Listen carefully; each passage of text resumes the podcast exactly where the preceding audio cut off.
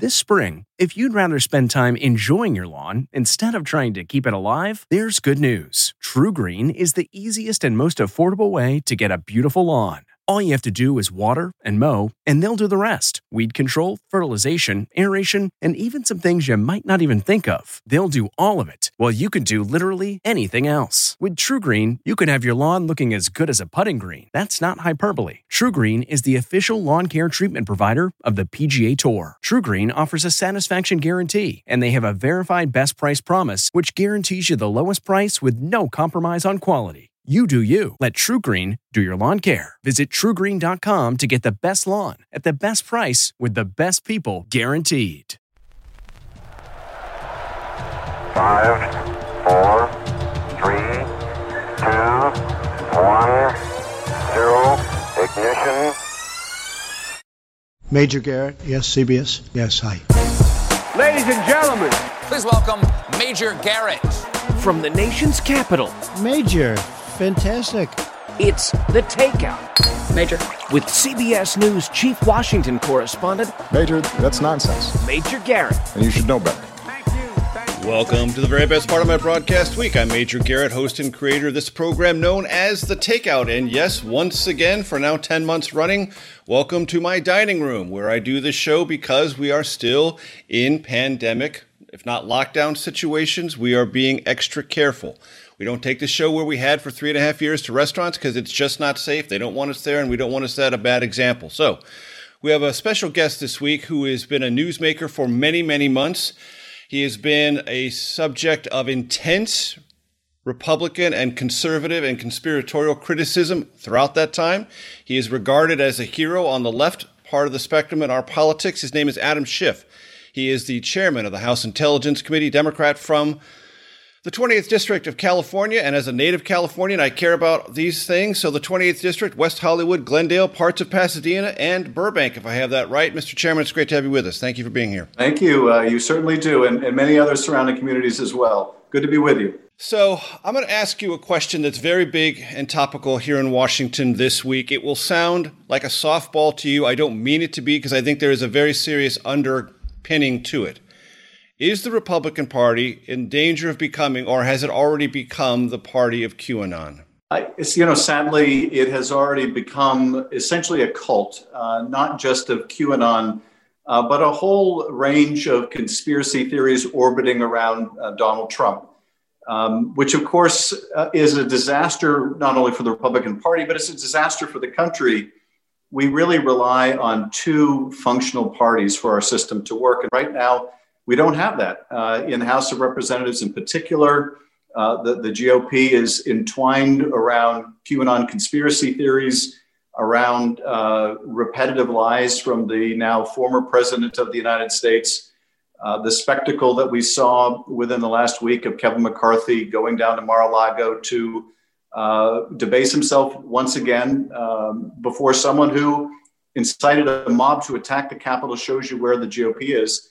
Uh, and until they're able to extricate themselves from this lunatic fringe, uh, until they're able to extricate themselves also from the person of Donald Trump, there's not much hope for that party, tragically.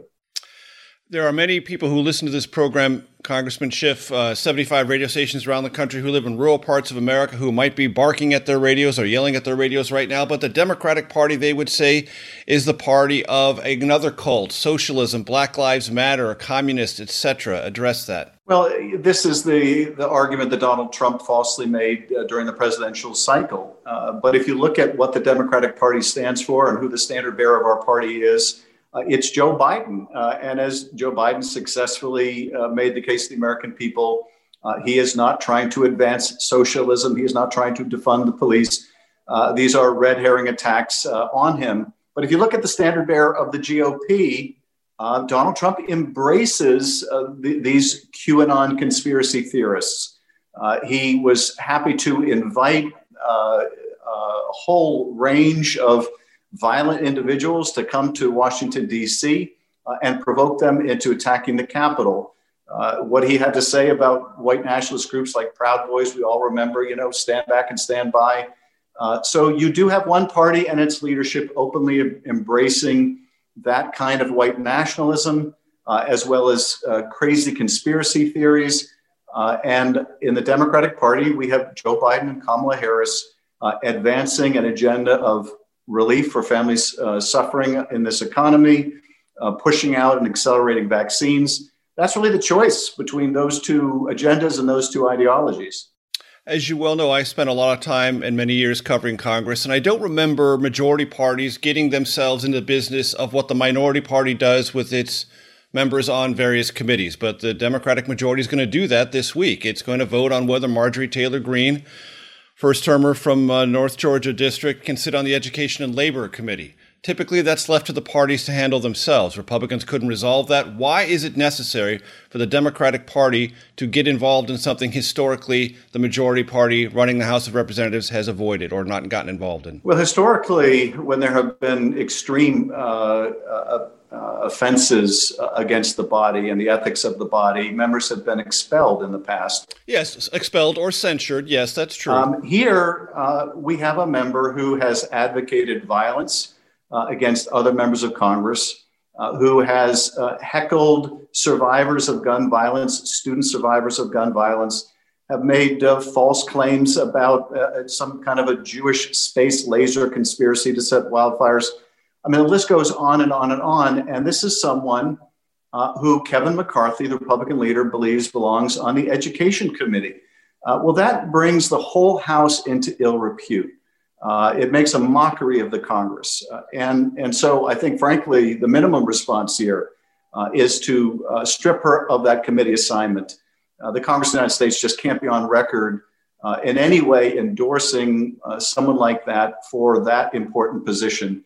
the Republican Party in the past has shown at least a somewhat greater level of responsibility in booting Steve King, for example, off of his committee for questioning whether white nationalism was a bad thing or why people were, were uh, um, critical of it.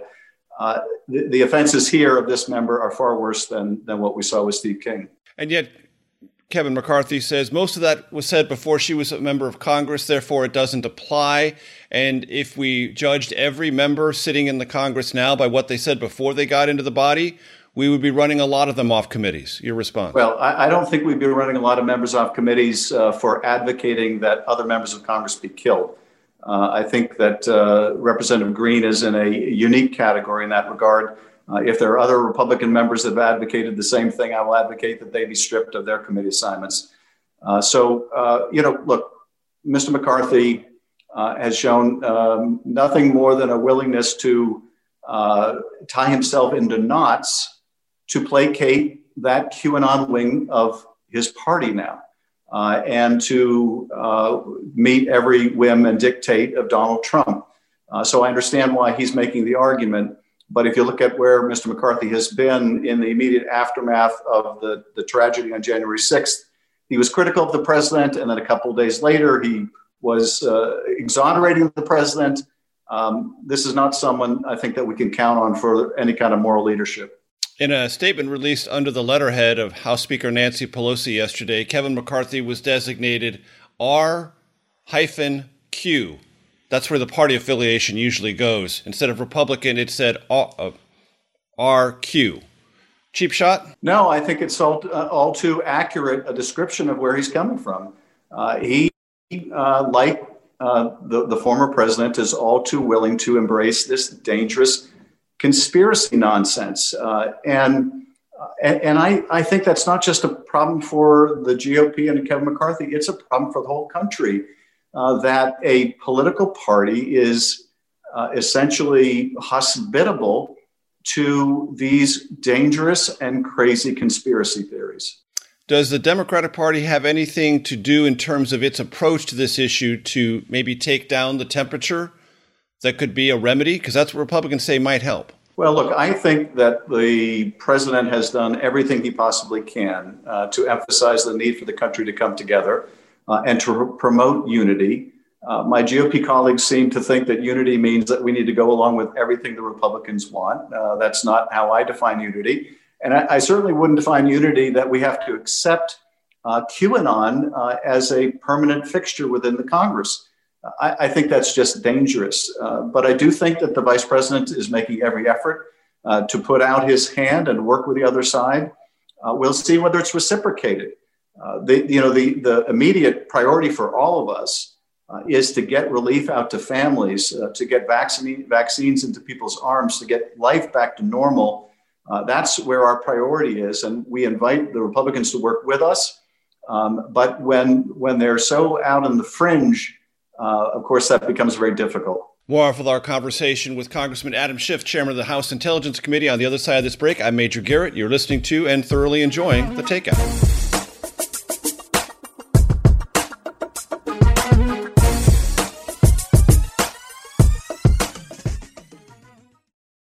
It's 3 o'clock somewhere. Time for a My Mochi ice cream snack. My Mochi ice cream is cool, creamy scoops of premium ice cream wrapped in sweet, pillowy dough. And get this all of My Mochi's fabulous flavors, like strawberry, mango, double chocolate, and cookies and cream, are only around 80 calories per piece. Talk about a guilt free, indulgent experience. Each box of My Mochi ice cream has six perfectly portioned, gluten free mochis that are great for grab and go. So feel good while curbing your afternoon cravings or the midnight munchies. Yeah, you know who you are with the joyfully chill sensation of My Mochi ice cream. Find My Mochi ice cream at Target or visit MyMochi.com to locate a grocery store near you. From CBS News, this is The Takeout with Major Garrett. Welcome back. California Democratic Congressman and Chairman of the House Intelligence Committee, Adam Schiff, is our special guest. So, Congressman, uh, if I don't ask you these questions, all my political reporter friends are going to beat my brains in, metaphorically so. How badly do you want to be the next Attorney General of California? Uh, well, I don't want to get you in trouble with your, your political reporter colleagues. I'm really not commenting uh, on that. I think the governor's got his hands full trying to night and day fight this pandemic and get people vaccinated uh, and back to work. Uh, I'm trying to do exactly the same thing. Uh, I don't think he needs people out publicly campaigning uh, on that right now. It has been said you are lobbying for it, and Speaker Pelosi is in favor of it. Is that true? I'm really not uh, commenting on it, but I do appreciate the questions. Would you turn it down if offered? I'm still not going to comment, uh, but but you're making a valiant effort, I must say. um, let me ask you about things that have been said this week by one of President Trump's attorneys who will appear on his behalf in the Senate impeachment trial next week. His name is Bruce Castor, and he gave a radio interview to a CBS affiliate, uh, KYW, I believe, is the uh, call letters. And I want to first play a soundbite, Jamie. This is the one I indicated to you first, basically saying that the Senate has no business conducting an impeachment trial of a president who's no longer in office. I want you to listen to it and then get your response. Jamie, play that, please.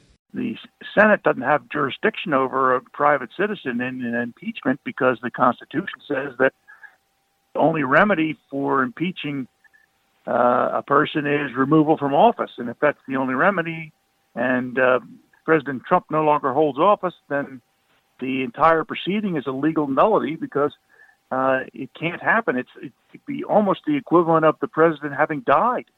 They can't remove him from office because he simply is unable to be removed because he's not there. Your response, Congressman. Well, if that's going to be their defense, the, the president is in even bigger trouble than, than I might have thought. Um, he needs to read the Constitution. Uh, it is not the only remedy there are two remedies there's removal and there's also disqualification. So he needs to read the Constitution a little more carefully. Uh, but this isn't even a close constitutional question.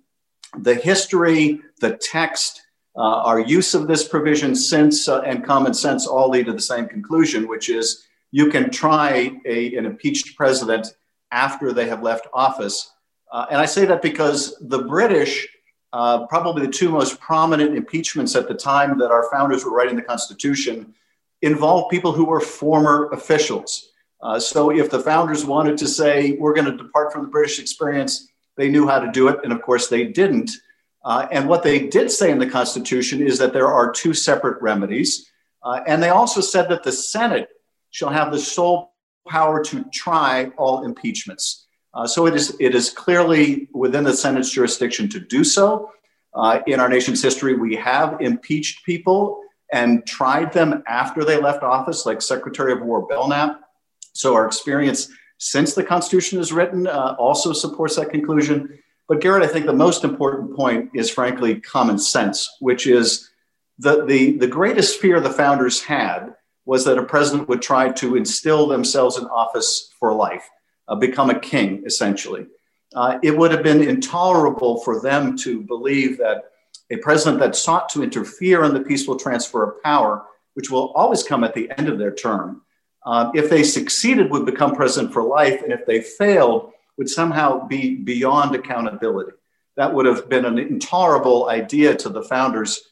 Uh, and what's more, um, it would be a, a, suicidal idea from our constitutional point of view, because then uh, any future president would have an incentive to try to defeat peaceful transfer because there would be no repercussion. I also want to play you a soundbite in which this lawyer, Bruce Castor, who uh, in his earlier legal career was a district attorney in Montgomery County, that's a suburban county just outside of Philadelphia in Pennsylvania, he said the president should not be blamed for what other people did. That's the general summary. I want you to hear his words directly and then respond. At some point in this country, we have to recognize that people are responsible for their own actions, and the and the the president uh, deplores the violence at the Capitol and uh, those people should be punished at, as um, aggressively as I would have done if I was the DA and they did it at the Montgomery County Courthouse.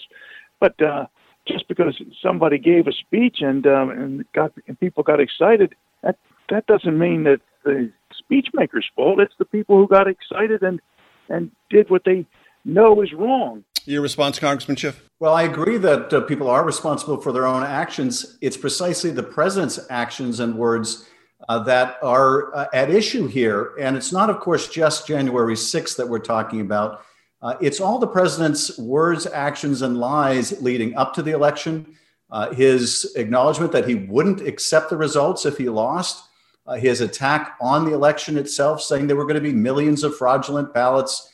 Uh, his lies after the election, his efforts to corrupt local elected officials into overturning legitimate results, his effort to corruptly uh, get the Secretary of State of Georgia uh, to find 11,780 votes out of thin air, culminating in January 6th, which the president recognized was his last ditch opportunity uh, to overturn the election uh, when he incited that mob uh, to march and attack the Capitol.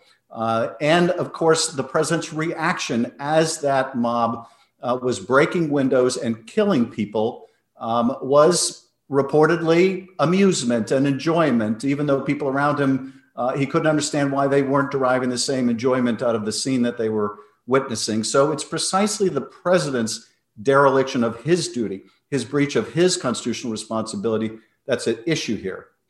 And in that regard, do you believe that that part of the story, what the president didn't do as this insurrection was happening, is as relevant or more relevant to the underlying impeachment article?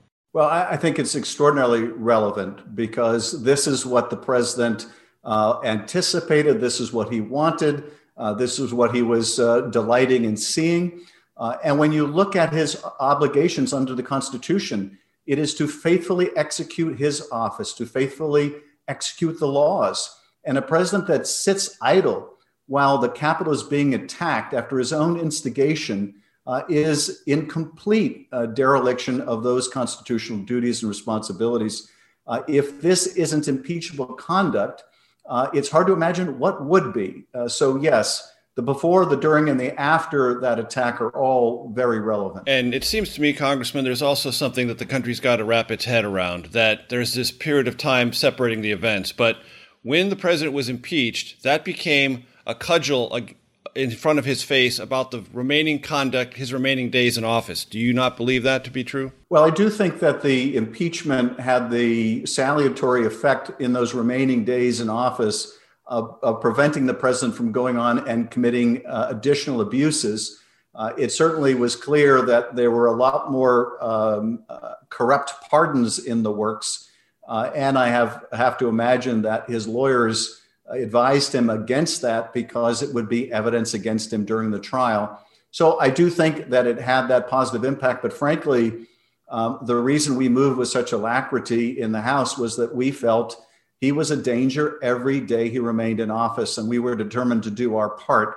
Uh, I have to say, uh, it's very difficult for Mitch McConnell to argue, having refused to take up the trial while he was in office, that now that he's out of office, there's some kind of a bar to taking up the trial. Um, but clearly, the Constitution says otherwise. That is the voice of Adam Schiff, our special guest. He is the chairman of the House Intelligence Committee, Democrat from California. More of our conversation here on the Takeout in just a second.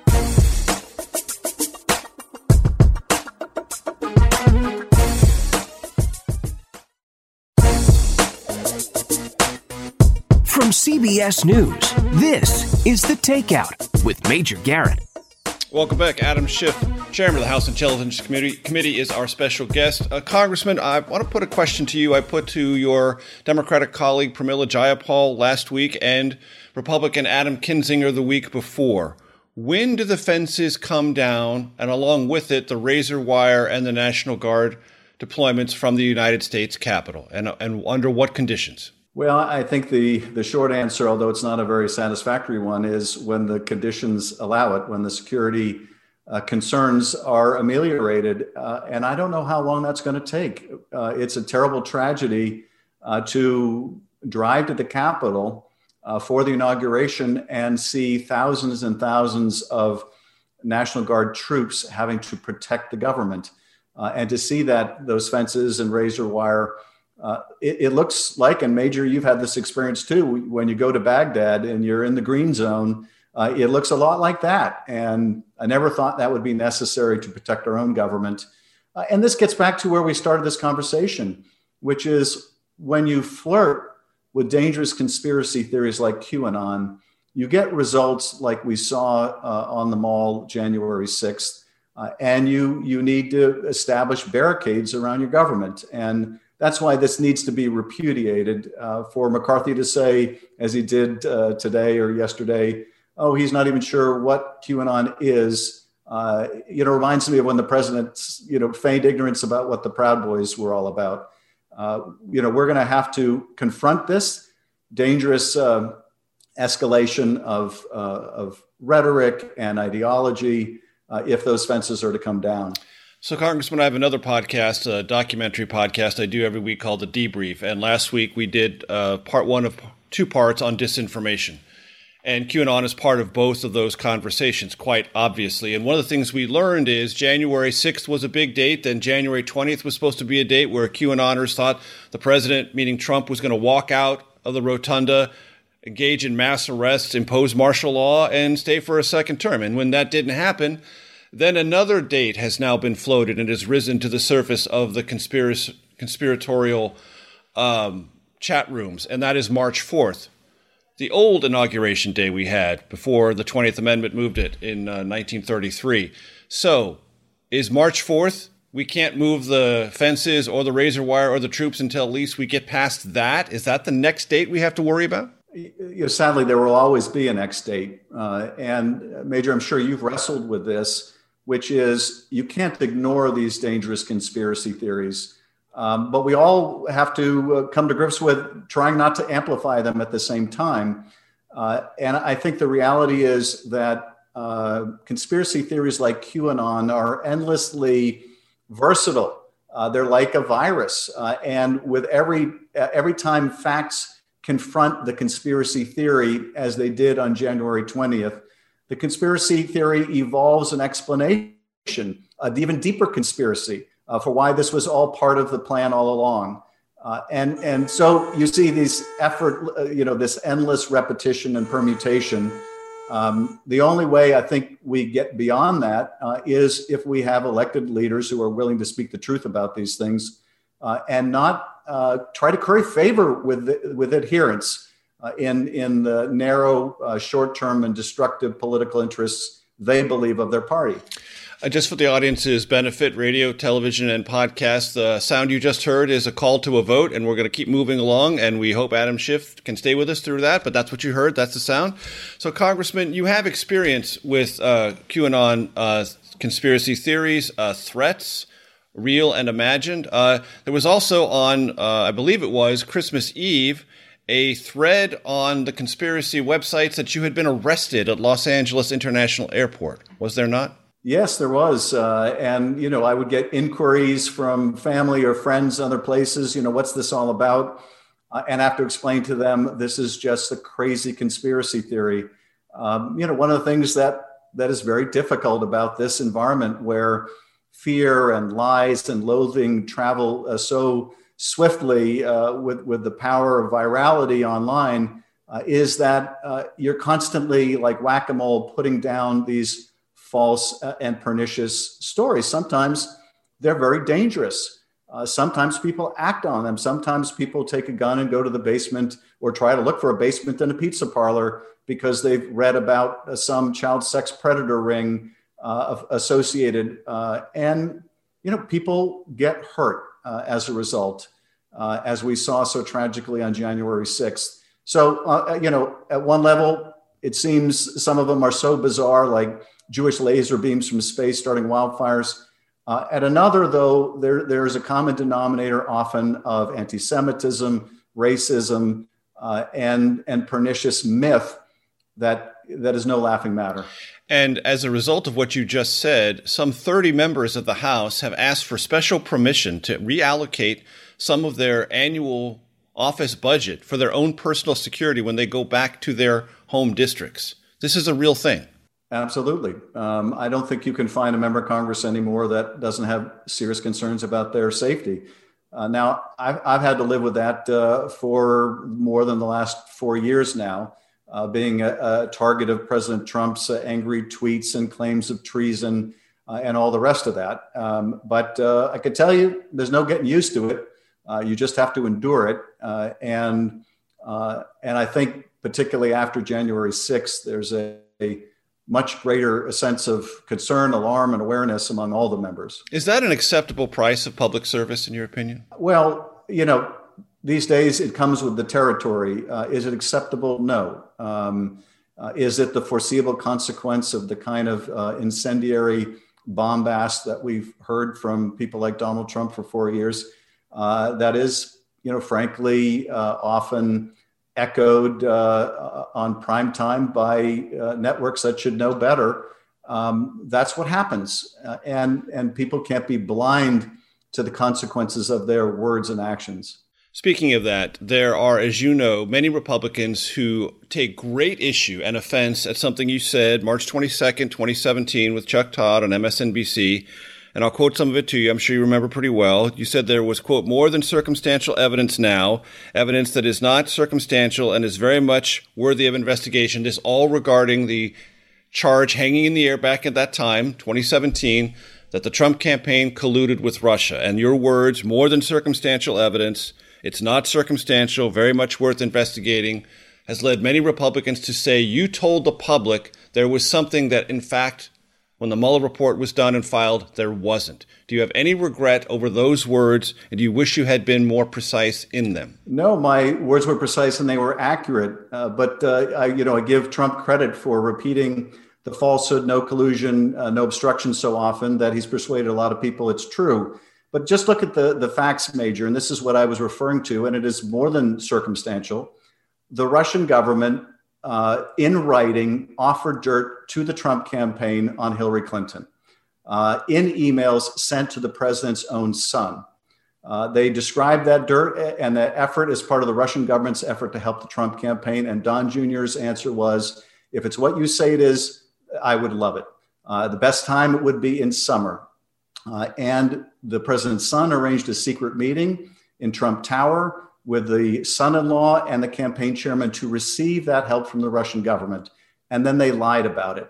Um, that is direct evidence of certainly an intent to collude with the Russians. Uh, the only disappointment was the dirt they got wasn't better. But there are a lot of other examples, Major. Uh, for example, uh, at a time when Russia was actively interfering in our election with a social media campaign to help uh, Donald Trump. Uh, his campaign manager, Paul Manafort, was meeting with an agent of the Kremlin named Konstantin Kilimnik and giving that agent internal campaign polling data. Now, if the facts were reversed and the Clinton campaign were giving internal polling data to an agent of the Kremlin while the Kremlin was helping their campaign, every Republican in the country would say that was collusion. And you know something? They would be right. Uh, but it's collusion, whether it's a Democrat or Republican. In this case, it was Donald Trump and his family and his campaign chairman. Um, and so uh, I think the evidence that came out in the Mueller report um, documenting that, which was also the findings of our committee, uh, more than uh, substantiate what I was saying. That's the voice of Adam Schiff, chairman of the House Intelligence Committee, and our special guest back for segment four, the takeout, in just a second.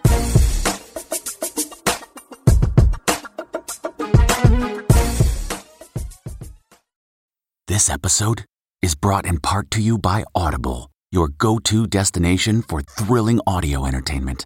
Whether you're looking for a hair raising experience to enjoy while you're on the move or eager to dive into sinister and shocking tales, Audible has an exclusive collection of thrillers from best selling authors that will keep you on the edge of your seat. Like James Patterson's first audio only thriller, The Coldest Case. Experience stories like never before where every chilling detail is brought to life by captivating sound design. Plus, as an Audible member, choose one title a month to make yours forever. And now, new members can try Audible free for 30 days. Just visit audible.com slash WonderyPod or text WonderyPod to 500, 500. That's audible.com slash WonderyPod or text WonderyPod to 500, 500. From CBS News, this is The Takeout with Major Garrett. Adam Schiff is our special guest. He is chairman of the House Intelligence Committee. He is also Democratic congressman from the great congressman rather from the great state of California, my home state. Um, so let's talk about policy here and now. Uh, do you want, Congressman, the Biden White House to pursue and cut a deal with Senate Republicans, or do you want to use the majority that the Democrats possess in the House and the Senate narrow though it is, to push the entire package as originally proposed by the president through via a budget term and process known as reconciliation? Well, look, I would love uh, to see us get to a bipartisan agreement uh, if it is one big enough to meet the needs of the country. But I'm deeply skeptical that that's what uh, the GOP in Congress wants to do. Um, I think that the danger here is far greater that we do too little than we do too much. Uh, and if, if my GOP colleagues aren't willing uh, to go big in the way we have to when so many millions of families are struggling, uh, then we need to go it alone, go without them, and use reconciliation. Uh, so I, I, have to say, I, I think the efforts are worthwhile that the president is making. Uh, I don't think the Republicans are prepared to do what's necessary. Uh, and if they're not, then I think it's our responsibility as the governing party to make sure that people can put bread on the table, that they can get vaccinated, that can keep their families safe. Uh, and, and to me, that means uh, we need to go big. And I would imagine you would also say go fast. So, when do you know if you see it? That is to say, bipartisanship that is genuine. And how much longer are you, though I know it's not your decision, how much longer do you think the president should be prepared to wait? I don't think the president should wait long. Um, it will be clear, I think, very soon just how serious or unserious Republicans are about getting to yes. Uh, and if they're not, we need to move because, as you point out, uh, it is urgent. Uh, unemployment uh, uh, will run out on millions of Americans if we fail to act. Uh, and the reality is, we all understand, much as we wish we didn't, this pandemic isn't going to be over tomorrow. It's not going to be over in a week or a month. and families are going to be struggling for some time. We can get through this but uh, we can't get through this by not meeting the needs of our, our, country. And you know, one final point that I have to say is is always in the back of my head when we talk about this particular issue of can we afford to, to do it. And that is, you know, a couple years ago, these same Republican members were saying we could afford a $2.2 trillion tax cut for very wealthy families and large corporations. Uh, these same members who are now saying we can't afford to spend more on unemployment compensation or helping renters pay their rent. Uh, and and at, at root, this is a debate over values. Uh, and if the if the gap between uh, the values uh, is too great, uh, we need to, I think, make sure that our budget uh, and the relief package reflects our values. And I know Democrats uh, take great issue with the 2017 Trump tax cut, but they also did cut rates uh, in federal income tax brackets for the middle class. And I have not heard anyone advocate raising those rates above back to where they were before the Trump tax cut. So we should just put that on the table as clarification. Um, you said soon uh, president is probably going to give a, an economic address to Congress. Do you know when that's going to be, and do you think that's the date upon which all this should be decided? Uh, you know, I, I don't know uh, when he will give that kind of a probably mid February yeah. sometime, is I, I, I, is my guess. Well, I think by mid February we'll have a sense of whether uh, my GOP colleagues are really serious, um, or whether they they uh, they think that this can be nickel and dimed. Um, so I think we should know by then. Uh, but uh, again, uh, you know, as much as I would like to see us come to a common agreement here, I'm very skeptical when I look back at the experience in 2009 uh, when the country was in similarly dire economic straits. At the end of the day, I think only about three Republicans supported that uh, relief package. And so we may end up um, in the same kind of situation where a number of the, the GOP leadership decide their their political instincts are to stop the president from succeeding. Um, that that I think was the strategy with Barack Obama, and it's a very destructive one for the country. But it wouldn't be unprecedented for the GOP leadership to take that position again. So, what happened in California when over December and January the numbers just went through the roof, and California became a case study in this pandemic ripping through communities, hospitals, creating massive stresses in intensive care units and incredibly high death rates? Well, I, I think a few things happened. Uh, the first was we had uh, really terrible leadership uh, in the Oval Office uh, that was sending out mixed messages about whether people should wear masks uh, and making masks a partisan issue. Uh, masks at that time were the best defense against the virus. Uh, but we also have a, a, unique situation in California, uh, and this is particularly true in my part of the state in Southern California, where we have some of the most dense um, living accommodations anywhere. Uh, and, uh, and when the virus uh, gets into uh, communities where people are living very close to each other because they can't afford not to, uh, and a lot of the, the folks are essential workers and being exposed at work, they're bringing the virus back home to them, uh, their families, and it spreads like wildfire, which is what happened. Um, now, we're obviously making every effort uh, to combat that. And we have two powerful tools to do it. But uh, those tools were severely undercut by, by the prior uh, administration. Those tools, of course, being masks and, and vaccines.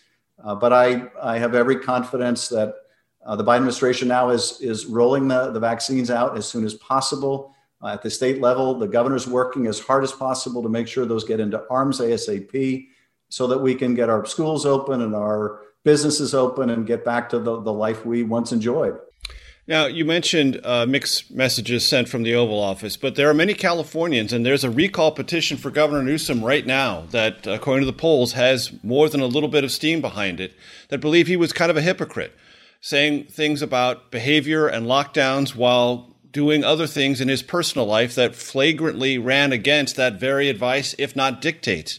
Did there did the governor blow things in terms of consistency of messaging and not only imperil himself politically, but send bad messages to Californians? I think the governor has uh, worked night and day uh, to defeat this virus. He's got an enormous responsibility on his shoulders. Uh, and I think that the policies he's put in place will get California through this the recall petition, in my view, is nothing but a hard right effort to try to unseat a Democratic governor that they can't beat in a one on one election. Uh, it's not the first time we've seen this in California. The Republicans have become such a marginalized uh, party in the state, they can't win general elections anymore. Uh, and the only hope they believe uh, of winning an election is if they can have a recall petition. Um, but the worst, you know, the worst thing we could do right now when we all need to be working together to defeat the virus uh, is to engage in this political exercise of a recall petition. So it's a partisan thing. That's all it is by a group of people that can't beat this governor in a one on one race. Uh, and I have every confidence that uh, Governor Newsom is going to get us through this. Uh, and we ought to be working with him, not against him, because you know a time when people are are dying uh, and businesses are struggling. This is a time to come together and work with the governor and not uh, not try these political tactics. That is the voice of Adam Schiff, Democratic Congressman from the great state of California, my home state, and also chairman of the House Intelligence Committee for our radio audience. We have to say farewell, but for those of you on the podcast platform, stay tuned and CBSN for the Takeout Outtake Especial. I'm Major Garrett. You've been enjoying the Takeout. We'll see you next week.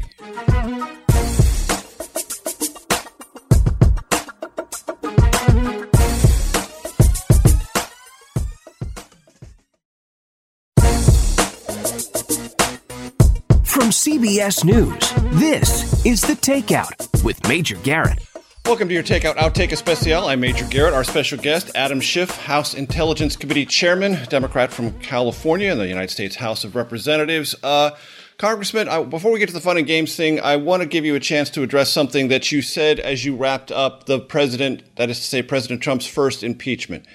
You told the Senate if you do not convict, things will only get worse. There were those Senate Republicans who said publicly they were certain President Trump had learned a lesson. As you look back on that now, and as you think about the trial to come, what are your thoughts? Well, my thought is that uh, the situation we're in now was all too tragically predictable.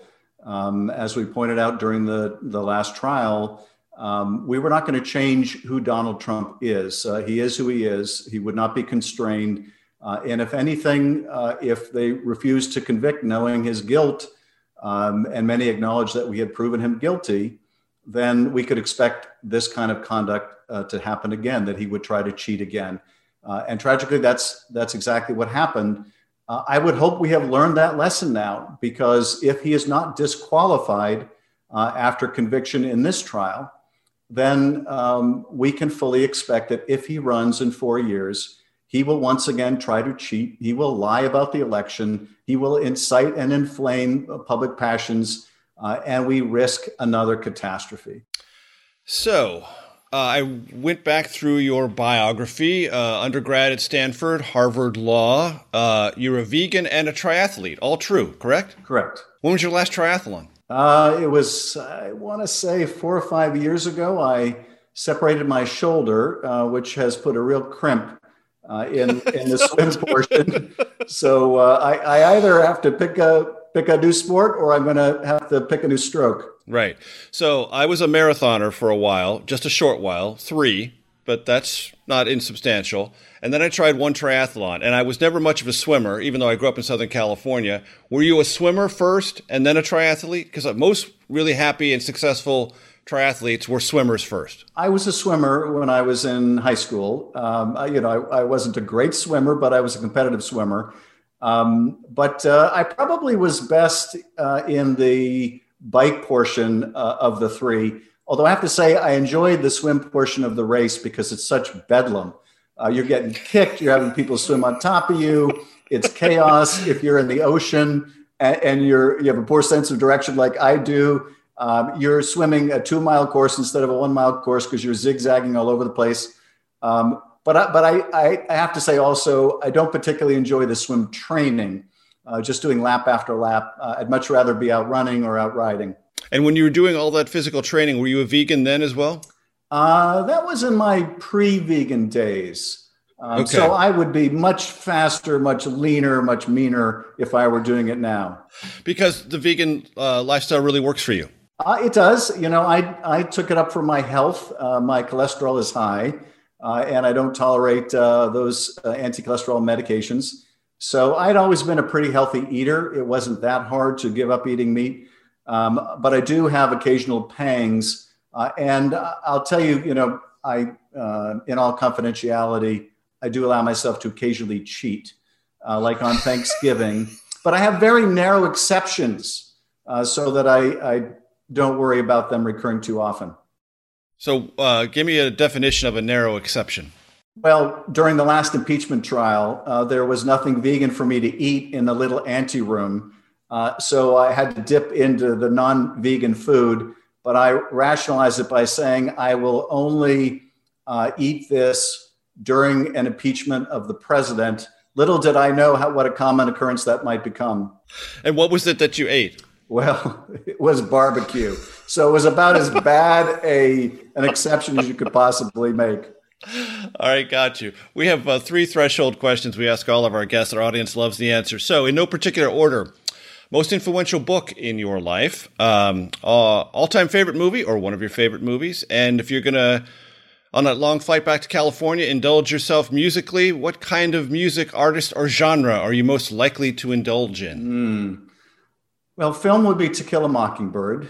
Um, book could also be the book too. A great book, yeah, phenomenal you know, movie. Yeah, it absolutely could be the book as well. It's one of those very rare films that is as good as the book, and the book yep. is phenomenal. Um, in terms of books, I would probably go with Last Lion by William Manchester, uh, one of the great biographies of Winston Churchill. I'm a huge Winston Churchill fan. Uh, and in terms of music, uh, a very eclectic music tastes that vary from year to year. But, uh, you know, I think over the last several years, I've had a heavy diet of Pearl Jam, Kings of Leon, throwbacks to Billy Joel and uh, Steely Dan, uh, and uh, uh, and, and a heavy dose of classical mixed in. Uh, you said the magic words as far as I'm concerned. Steely Dan, Aja, the best album, one of the best albums ever recorded by a progressive rock group. Congressman Adam Schiff, great to be with you. Thanks for all your time. Thanks for your candor. Appreciate it. We'll see you around Capitol Hill when I can. Thanks very much for being with us. Thank you. The Takeout is produced by Arden Farhi, Jamie Benson, Sarah Cook, Ellie Watson, Zoe Poindexter, and Jake Rosen. CBSN production by Eric Susanen, Grace Segers, and Daniel Peebles. Follow us on Facebook, Twitter, and Instagram at Takeout Podcast. That's at Takeout Podcast. And for more, go to takeoutpodcast.com. The Takeout is a production of CBS Audio. If you like the takeout, you can listen early and ad-free right now by joining Wondery Plus in the Wondery app or on Apple Podcasts. Prime members can listen ad-free on Amazon Music. Before you go, tell us about yourself by filling out a short survey at wondery.com/survey. I'm CBS News correspondent Major Garrett, host of the podcast Agent of Betrayal, the double life of Robert Hanssen. During the Cold War, FBI agent Robert Hanssen traded classified secrets to the Kremlin in exchange for cash and jewels. In the podcast, you'll hear from Hanssen's closest friends, family members, victims, and colleagues for the most comprehensive telling of who Robert Hanssen really was. Binge the entire series now. Agent of Betrayal, the double life of Robert Hanssen is available on the Wondery app, Amazon Music, or wherever you get your podcasts. Hi, this is Jill Schlesinger, CBS News business analyst, certified financial planner, and host of the Money Watch podcast. This is the show where your money is not scary and it's not boring. It is a show that's all about you.